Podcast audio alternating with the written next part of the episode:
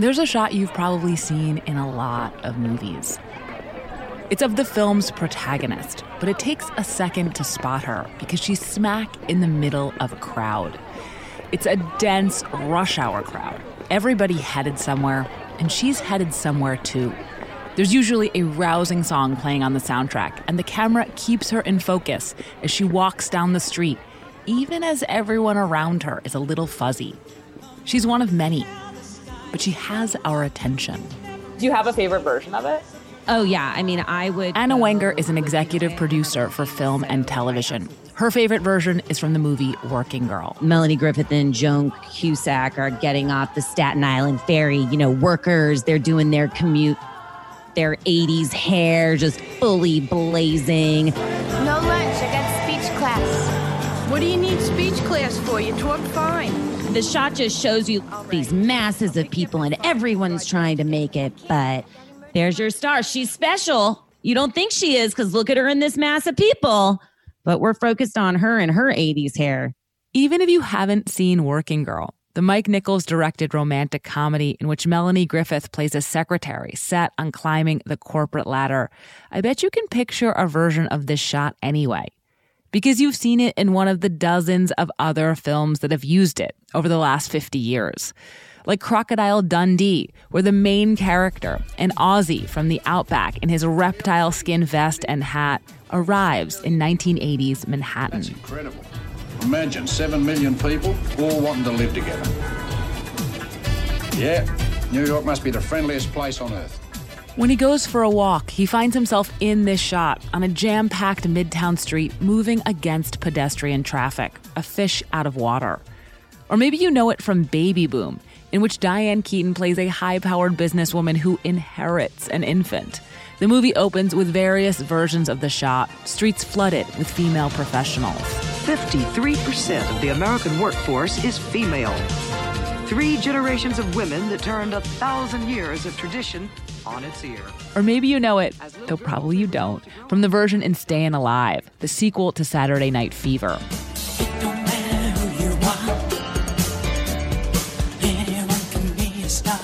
John Travolta, playing an aspiring Broadway dancer, gets bumped on a midtown street in the middle of the shot by a man in a dark fur bomber jacket, scarf, and aviators. It's the movie's director, Sylvester Stallone, making a cameo. The shot's also in Ghostbusters, Wall Street, Heartburn, Elf, Bridget Jones's Diary, The Devil Wears Prada, and The Wolf of Wall Street, among many, many others. It's iconic people in general who have ever watched a movie, they absolutely know that shot. Anna Wegner's from Southern California, but in 2011, she came to New York to be one of the showrunners of Billy on the Street, a TV show in which the comedian Billy Eichner accosts New Yorkers on the street to answer questions and play games. When I went to work on Billy on the Street, I watched Working Girl again, and then I was like, ah, I'm in Working Girl, walking down like Fifth Avenue. Woman going to work, making it in New York against all odds. Like, I imagine myself in the shot.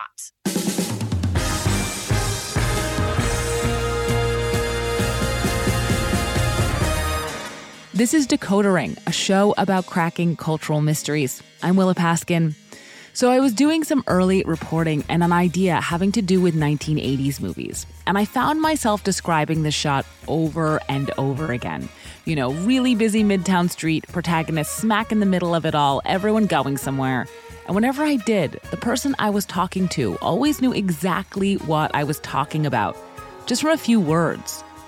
On the one hand, of course they did. This is a very recognizable image, almost a visual cliche. But on the other, this is a short transitional moment that often comes in the middle of a montage and that takes up 30 seconds max, and sometimes just two or three. It's just someone walking down a crowded street. Why is it so memorable? Why is this little image so sticky? But the thing I have learned is that this is not really a little image. It may be brief, but what it means and how it's used have changed over the years, in lockstep with much bigger changes to how we think about work and who performs it, and cities and who lives in them. I'm going to go backwards in time to trace this shot to its origins and then go forward to track how this image turned into immediately recognizable visual shorthand for going to work and making it in the city against all odds. So today, on Decoder Ring, what is it about this shot?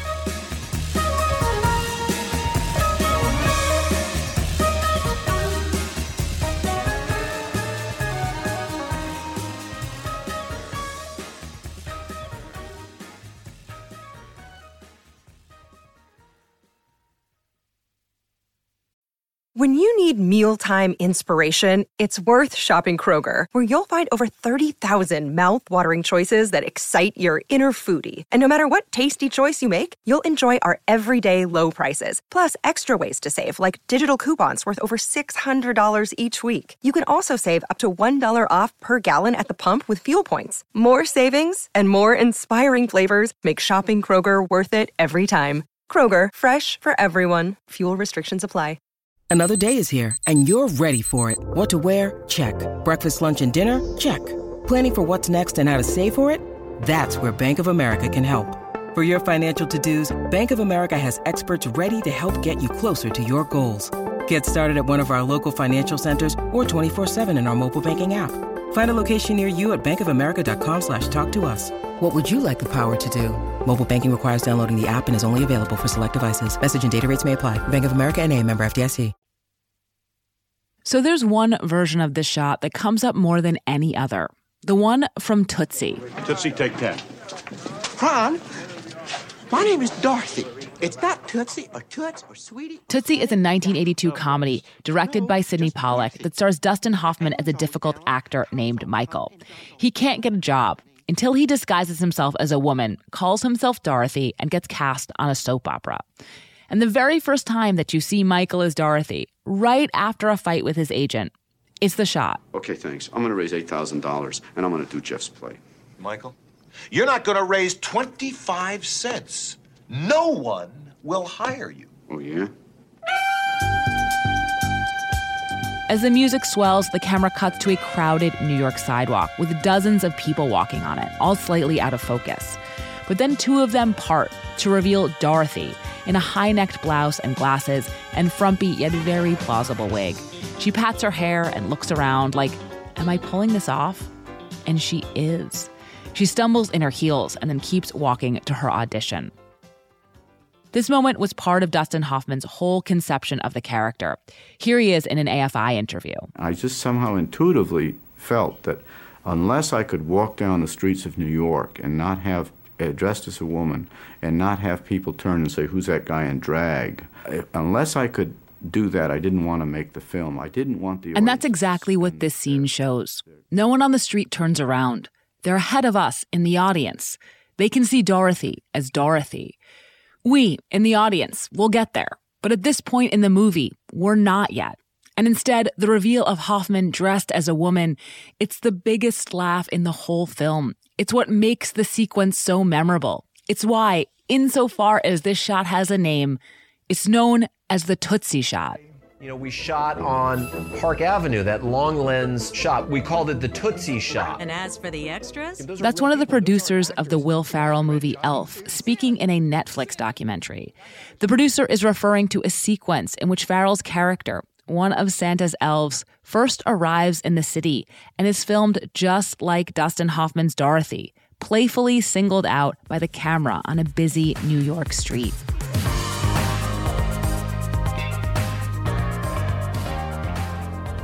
When someone says they're doing the Tootsie shot, they mean three things. First and foremost is that they're using a long lens, also known as a telephoto lens, which is used to shoot something far away. For a Tootsie shot, it's set up blocks back from the action and at a slight elevation so that it can pick the actor out of the crowd. And that's the second thing you need a crowd. The density is what makes that shot. Joe Reidy is a first assistant director who has worked on scores of movies, including many Martin Scorsese films. Back in the early 1980s, when he was a second assistant director, he worked on Tootsie. He explained to me how they did the original Tootsie shot. Well, we did it twice. The first time, they had Hoffman walk down a busy street in Midtown, surrounded by regular pedestrians who had no idea they were being filmed. It worked. The camera was so far away, no one noticed it, and Hoffman was unrecognizable in drag. But the pedestrians kept blocking the camera, so they tried again with a few hired extras around Hoffman this time. The extras looked like the people on the street, so you didn't notice the difference really. But because the number of people there, there are plenty of people in the deep background who are real civilians, so to speak. In the rare film where everyone on screen needs to be in, say, period costume, everyone in the shot will be an extra. But that's expensive. So much more common are the two methods they used in Tootsie no extras or a handful of extras surrounded by regular people. And that means the shot gives you something that's pretty unusual in films real people and actors, real life and fiction, the city and the movie's version of the city in one frame. So that's what you need to do the shot technically and logistically a telephoto lens and a crowd. It's pretty straightforward. But there's a third thing you need too levity. The Tootsie shot is fun. It's comedic and upbeat. It shows us a character embarking on a professional adventure, often the first day of work. That's how it's used in Tootsie and in Working Girl and Elf and dozens of the other films in which the shot has appeared as shorthand for a character on the move and on the make. But that's not what it has to signify. Before it was the Tootsie shot, this shot was something else, something less high spirited. And that's the version we're going to look at next.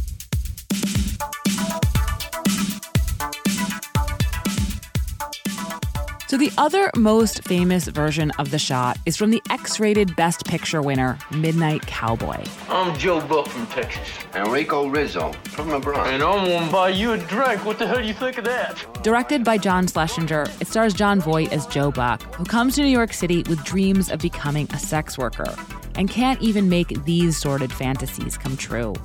Joe falls in with Ratso Rizzo, an impoverished small time crook in bad health, played by Dustin Hoffman. A lot of the movie is set on the streets of New York. In an extremely famous scene, Ratso and Joe are crossing a street when a cab driver almost runs into them. Ratso lets him have it. I'm walking here. I'm walking here. Up yours, you son of a bitch. You don't talk me that way. Get out. This walk and talk before the conflict with the cab, it's a sparsely populated version of the shot. But I want to look at a more visually arresting version earlier in the film. Joe has just arrived in New York by bus. It's his first day ever in the city, and there's a montage of him wandering down Fifth Avenue, taking it all in. Everybody's talking at me. I don't hear a word they're saying. In this montage, for a few seconds, is the shot. Joe in the middle of a crowd so thick with people you cannot see a speck of sidewalk.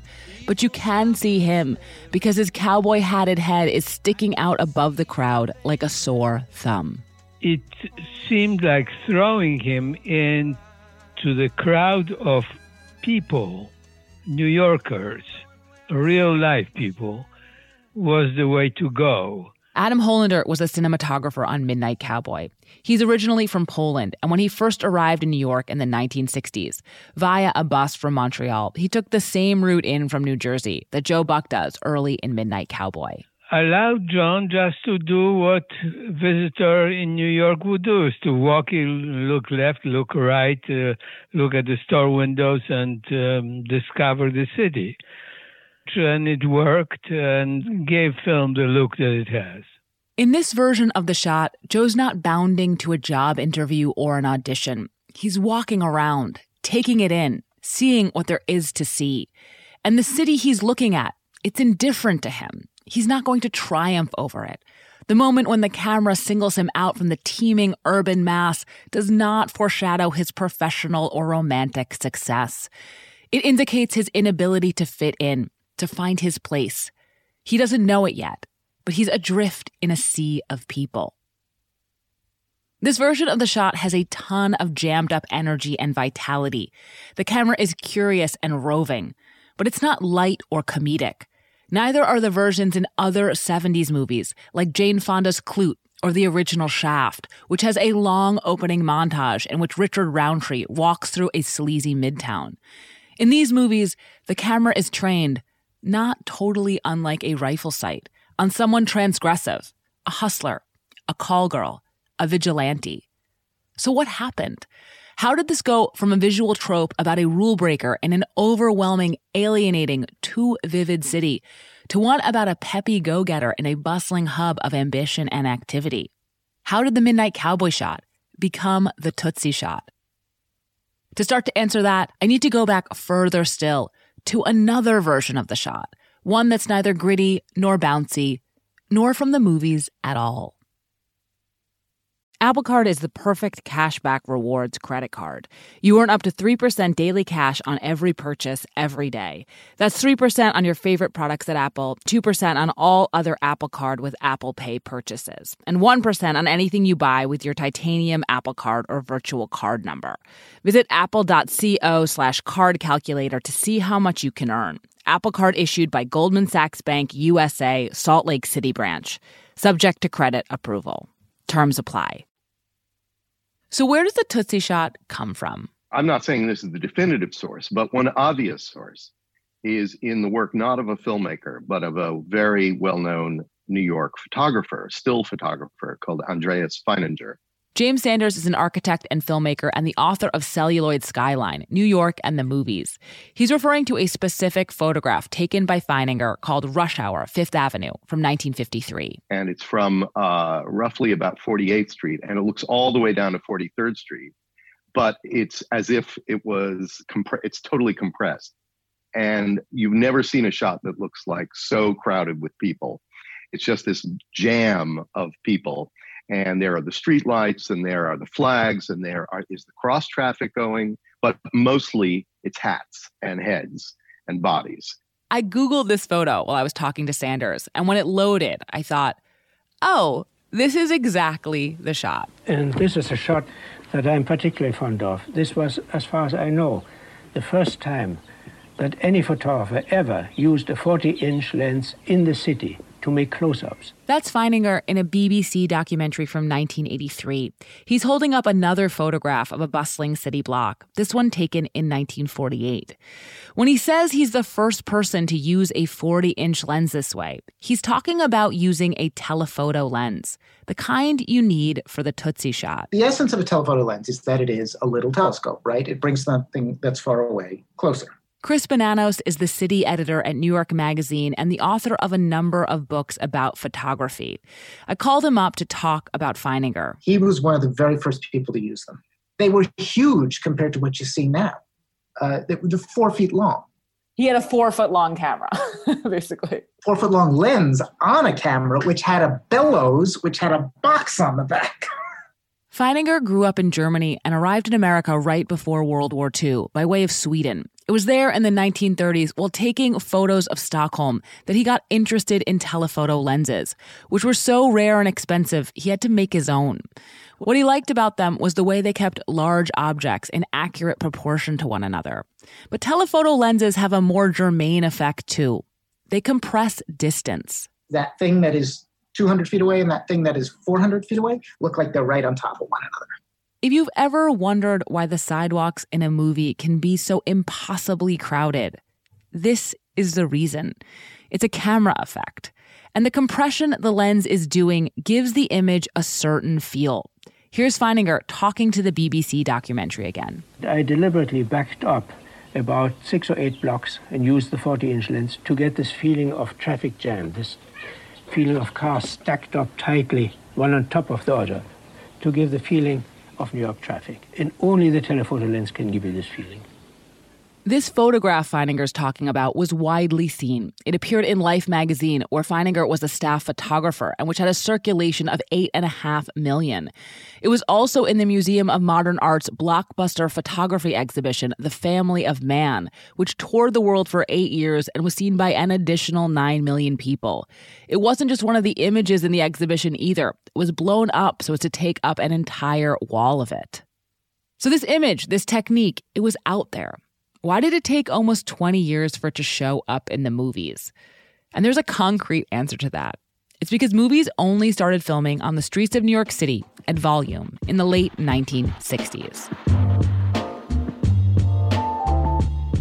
The film industry was not born in Hollywood. What we call Hollywood now was orange groves and citrus farms. That's James Sanders again, the author of a number of books about cinema, including Scenes from the City, filmmaking in New York. So the filmmaking industry was basically centered in New York, and they went all around the city for these short and then later not so short silent feature films. One of those silent films was King Vidor's 1928 movie, The Crowd. It's a life story of an everyman who comes to the city with big ambitions and is nearly ground down. But before the grinding, there's a sequence of the hero arriving by ferry that's followed by a montage that's all hustle and bustle, subways and ships and cars, and numerous shots of people flooding across and down city streets, some double exposed to make them look even busier. None of these are the shot. Vidor's not using a telephoto lens, but they're not that far from it either. They're striking semi documentary images that capture the intense busyness of the city and the commute, and you can draw a straight line between them and, say, the opening commute in Working Girl. But that line had to make a detour, because with the advent of talkies in the late 1920s, the movie industry moved away from New York City and its crowds and into Hollywood. Afterwards, there were still plenty of New York movies. They were just no longer shot in New York. It turned out that you couldn't really shoot outdoors in the city, in the city streets, with the very sensitive microphones and recording equipment for decades and decades. If you wanted to show outdoor New York, you and have and have action and characters in it, you shot in a backlot in Hollywood. And they recreated at incredible scale whole blocks and blocks of the city. Over the years, there were high profile exceptions. The Lost Weekend and On the Waterfront filmed in and near New York. Breakfast at Tiffany's and West Side Story shot key scenes on location. But for the most part, into the 1960s, shooting in the city was an expensive, difficult hassle involving many permits and lots of bribes and it just didn't happen very much. But all that changed in 1966 when Mayor John Lindsay issued Executive Order Number 10. Mayor Lindsay comes along and says he's a bit of a glamour hound himself. He has a lot of friends on Broadway, and they establish a one one stop permit process where you only have to get one permit. Um, they have a special police unit, high profile, no more bribes, and you can have them whenever you want for free. It works. In 1965, there were 11 films being made in part or whole in New York. By 1967, there's 70, and it would only skyrocket from there. Suddenly, all these directors and cinematographers who have seen New York images like Feininger's can use them, adjust them, adapt them for film. Freed up not only by Executive Order Number 10, but by the new MPAA rating system that was introduced in 1968 as a replacement for the production code. But when these filmmakers finally look through a camera out at New York, the functional bustle that Feininger captured in the 40s and 50s has vanished. Meanwhile, the seize the day ambition of the 1980s hasn't arrived yet.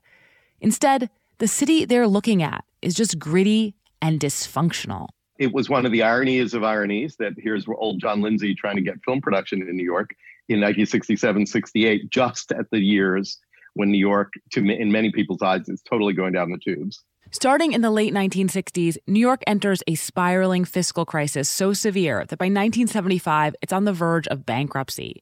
Crime soars, social services bottom out, transit workers and garbage men go on strike, and movies like The French Connection and Panic in Needle Park, Mean Streets, Serpico, The Taking of Pelham 123, Dog Day Afternoon, they capture this descent. Midnight Cowboy is part of this cohort of films, and that's why its version of the shot is relatively bleak. So is the city. New York is shorthand all around the world for the dangerous city. Sanders pointed out to me that Martin Scorsese's Taxi Driver has its own variation on the shot. The movie, filmed during a garbage strike, has Robert De Niro's violent and mentally disturbed Travis Bickle loping down a derelict New York City block in the eye of a long lens camera. Except in this version, there's no crowd. Travis is all alone, walking past a sea of taxicabs.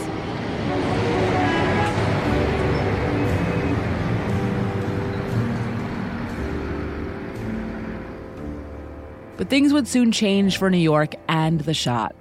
The 80s were coming. Thank you for listening to Decoder Ring, Slate's podcast about cracking cultural mysteries.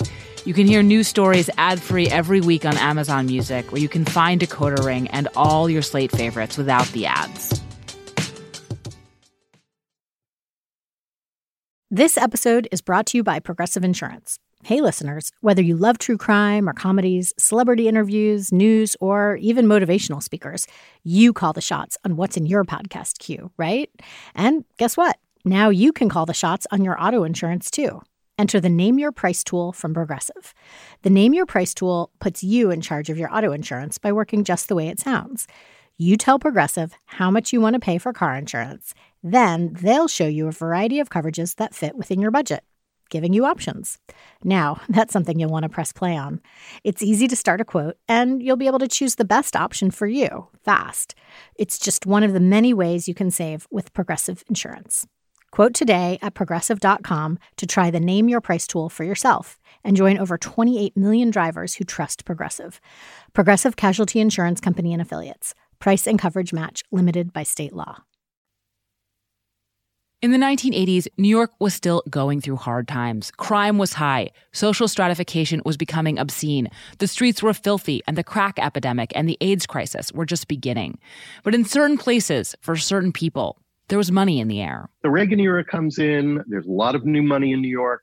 Things are popping up, new buildings are being built. There's a kind of new spirit. The city is out of bankruptcy. And you start to get a new kind of film about New York.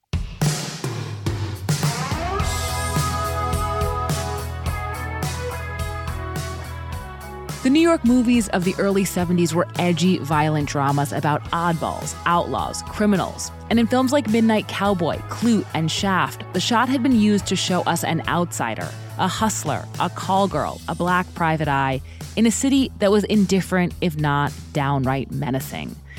But in the 1980s, the movies lose some of their edge. They're more likely to be comedies, romances, romantic comedies. They still look a little shaggy, but they're warmer and more big hearted. They take the techniques developed in those gritty 70s films, including the shot, and use them to show us a different kind of protagonist living in a different kind of city. And you can see all of this in the original Tootsie shot. In that sequence, Michael might seem at first like an outsider too. After all, he's a crossdresser but he's also just doing everything he can to get and keep a job. And his fellow city dwellers, they respect that. They're not threatening or threatened. They're just people extending to him the courtesy of minding their own business. Everyone's preoccupation turning the street into a zone of privacy, even safety. Michael, in drag or out, is just a young professional with big dreams in a city full of them. In other words, he's a quintessential 80s movie protagonist. And as movies shift their focus to this type of upwardly mobile go getter, the striving secretaries and businesswomen and Wall Street brokers, so does the shot, which starts to primarily capture people going to work. Working Girl, Wall Street, and Nine and a Half Weeks are just some of the 80s movies that open with shot laden commuting montages. The grit isn't gone. In fact, these movies are way grittier and shaggier than contemporary New York films. But the grime and danger of the city are less central than the glamour and power you might accrue there. Especially if you're a woman with professional ambitions, a figure who is increasingly central to the shot at the dawn of the 1980s. There's an important precedent here.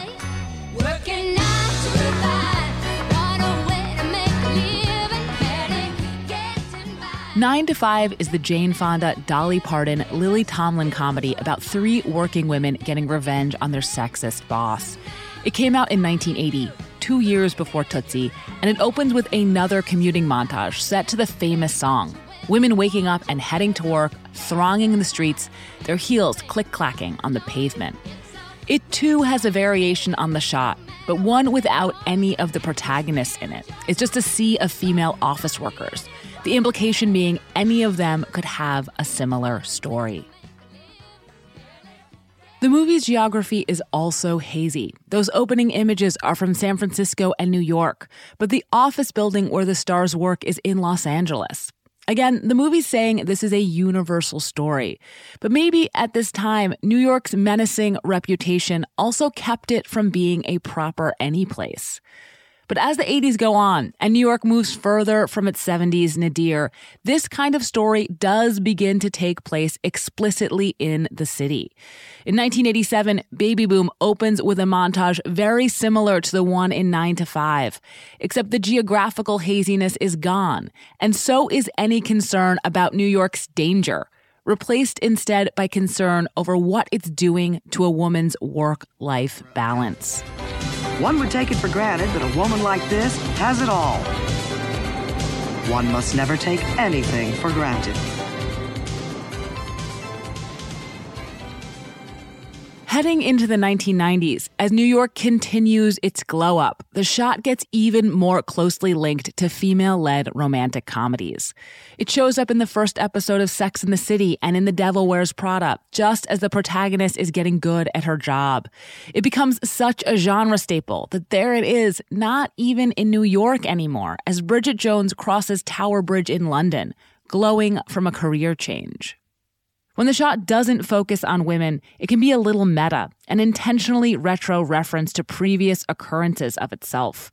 That's how Martin Scorsese uses it in The Wolf of Wall Street, a 2013 movie set in the 1980s about the gonzo rise and fall of a criminal stockbroker. I'm 22 years old, newly married, and already a money crazed little shit.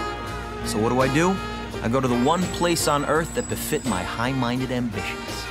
Leonardo DiCaprio's character arrives to his first day of work in the shot, a knowing wink at Oliver Stone's Wall Street. The shot is now so well established, its signification so innately understood, that a movie can use it not just as an establishing sequence, but as a climax, as the movie's destination. That's how it's used in the Will Smith vehicle, The Pursuit of Happyness, which is also set in the 1980s, but that came out in 2006. Smith plays a brilliant, aspiring businessman who becomes homeless while he's completing an internship at a brokerage. The shot shows up almost at the very end of the movie. Right after one of his bosses has patronizingly informed him he's gotten his big break. I thought I'd uh, wear a shirt today. Um, you know, being the last day and all. Well, thank you. Thank you. We appreciate that. But, um, wear one tomorrow, though, okay? Because tomorrow's going to be your first day. If you'd like to work here as a broker. After hearing the news, he heads out onto the crowded sidewalks of San Francisco. His character is crying, smiling, and clapping, walking in the sea of people. It's not a particularly private place to celebrate a huge personal milestone, but it is exactly where you're supposed to be when you're a character in a movie who's about to start a new job. Right in the middle of the Tootsie shot. One question that came up as I was talking to people about this was Is this shot less common than it was in the 1980s? Or does it just feel that way? I had a bunch of theories, concrete ones, about what might have changed to make it rarer. Was it more complicated and risky, legally speaking, to try and get permission from the random pedestrians who ended up on camera? Here's Sam Bayard, a media and entertainment lawyer. I don't think that these scenes rise or fall on legal issues, really. Were permits to shoot this kind of scene harder to come by? Mara Alkali, a location manager. No, permits like that are pretty easy. Had New Yorkers started to disrupt the shot by waving and mugging at the camera? Executive producer Anna Wenger again. If they're true New Yorkers and they're on their way somewhere, they're like, whatever, there's a camera. I don't have time for this. Had the shot just become so much of a cliche, directors didn't want to use it anymore. Assistant director Joe Reidy again. No, the only thing that I get tired of is when someone thinks it's a brilliant idea to have a lonely office building with somebody cleaning the floor. So, yeah, not all my theories held water, but I have some others. The shot was popularized in an era, the 1980s, when mid budget movies for adults were still a commonplace. This kind of film, which was made for a significant but not crazy amount of money and made a significant but not crazy amount of money, has famously gotten squeezed out in an industry fixated on blockbusters and superheroes. But those are the kind of movies that are likely to be about normal people with career ambitions. They're the movies where starting a new job might constitute a major story beat. But even in contemporary movies where new jobs are important, professional ambition probably doesn't look like office workers flooding through the streets of Manhattan anymore. Nowadays, when movies want to show us that a character is a striver, we don't see them hustling to the office in the morning. We see them bent over a computer screen, late into the night. Even so, the shot still pops up a lot, but the newer iterations are often less memorable than the older ones. And that might have something to do with New York itself, which is cleaner and blander than it used to be. Safer, too. More chain pharmacies and bank branches. More people looking at their phones. Don't get me wrong, I am always glad to see the shot and its bustle. I'm always interested in what it's trying to say about who is worth picking out of a crowd. But it has become a convention, if not a cliche, and the instances do bleed together in a kind of mental montage. For one to stand out, it has to be big. It has to have a movie star like Will Smith making really large gestures, or Will Ferrell in an elf costume, freaking New Yorkers out. The shot, it's like it's in the shot, jostling against hundreds of other sequences just like it, that all appear in a movie of their very own. But to stick out in a crowd like that, you have to be a little special.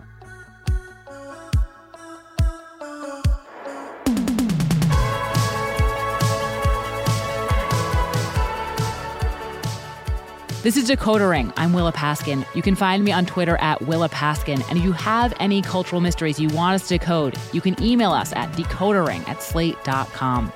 If you haven't yet, subscribe and rate our feed in Apple Podcasts or wherever you get your podcasts. And even better, tell your friends.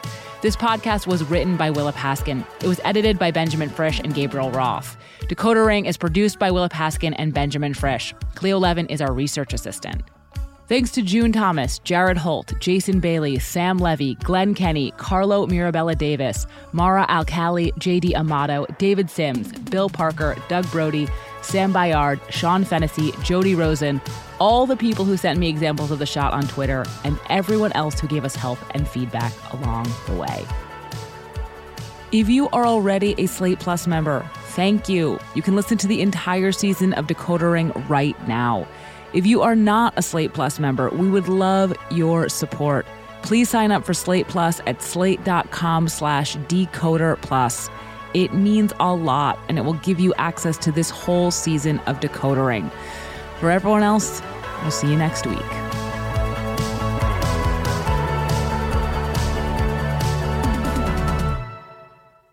Judy was boring. Hello. Then Judy discovered ChumbaCasino.com. It's my little escape. Now Judy's the life of the party. Oh, baby, Mama's bringing home the bacon. Whoa, take it easy, Judy. The Chumba life is for everybody. So go to ChumbaCasino.com and play over 100 casino style games. Join today and play for free for your chance to redeem some serious prizes. ChumbaCasino.com. No purchase necessary. Void where prohibited by law. 18 plus terms and conditions apply. See website for details.